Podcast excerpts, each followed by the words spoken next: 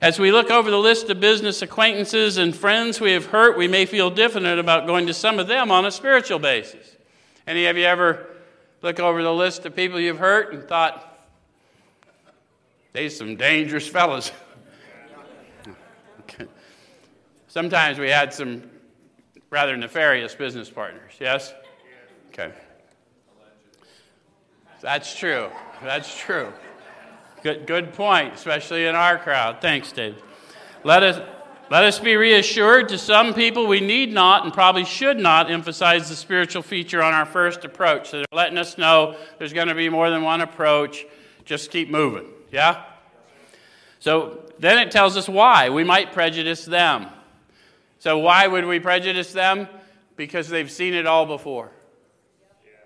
They've seen it all before. They don't need to hear it from me, they need to see it from me. And in their time, they'll call my attention to the changed nature, yeah?